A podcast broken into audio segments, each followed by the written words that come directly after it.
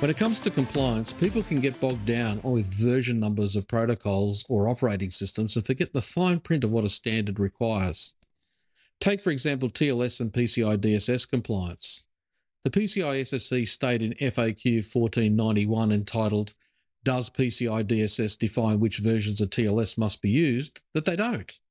But they go on to state PCI DSS does not consider SSL or early TLS to be strong cryptography. Some may deduce that maybe version 1 of TLS is a no go, but version 1.1 or better may be fine. But the PCI SSC has another view of the term early TLS and what that means.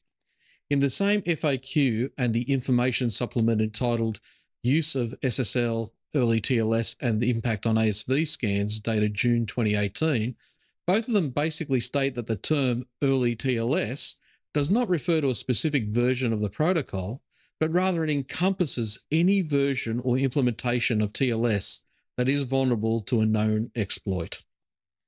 That being the case, the TLS version you are using may not meet the intent of strong cryptography or secure protocols, which will impact PSI, PCI DSS requirements such as 2.2.3, 2.3, and 4.1. Early TLS cannot be used as a security control to meet these or any other PCI DSS requirements. So, how will this impact ASV scans? Early TLS contains a number of vulnerabilities with a score 4.0 or higher in the CVSS. As per PCI DSS requirement 11.2.2, any medium or high risk vulnerabilities with a CVSS of 4.0 or higher must be fixed and the impact systems rescanned. The ASV program guide requires that a component be marked as an automatic failure by the ASV if the component supports early versions of TLS. Right now, at the time of this video, version of TLS 1.1 or earlier are vulnerable to known exploits, and as such, they will begin to show as fails on ASV scans, which will in turn continue to impact your PCI DSS compliance if it isn't addressed.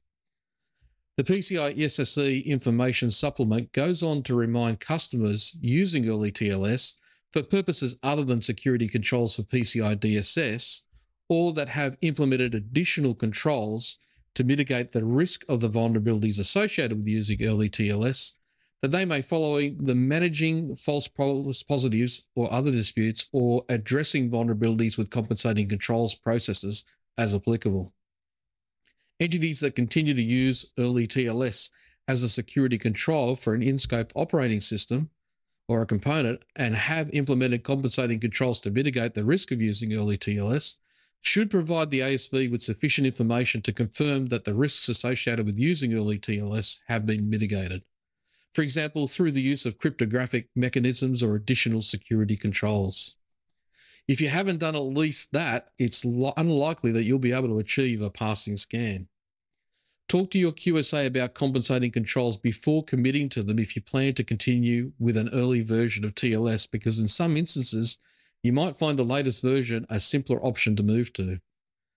So don't get too bogged down on version numbers when trying to achieve compliance. Be aware of how known vulnerabilities can impact your protocols use and your subsequent compliance status. Consider that a risk to your business and your market reputation. Once again, if you have any questions you want uh, answered, please feel free to post a comment or get in touch with us, and we'll try and make it a subject of a later episode. Thanks for watching.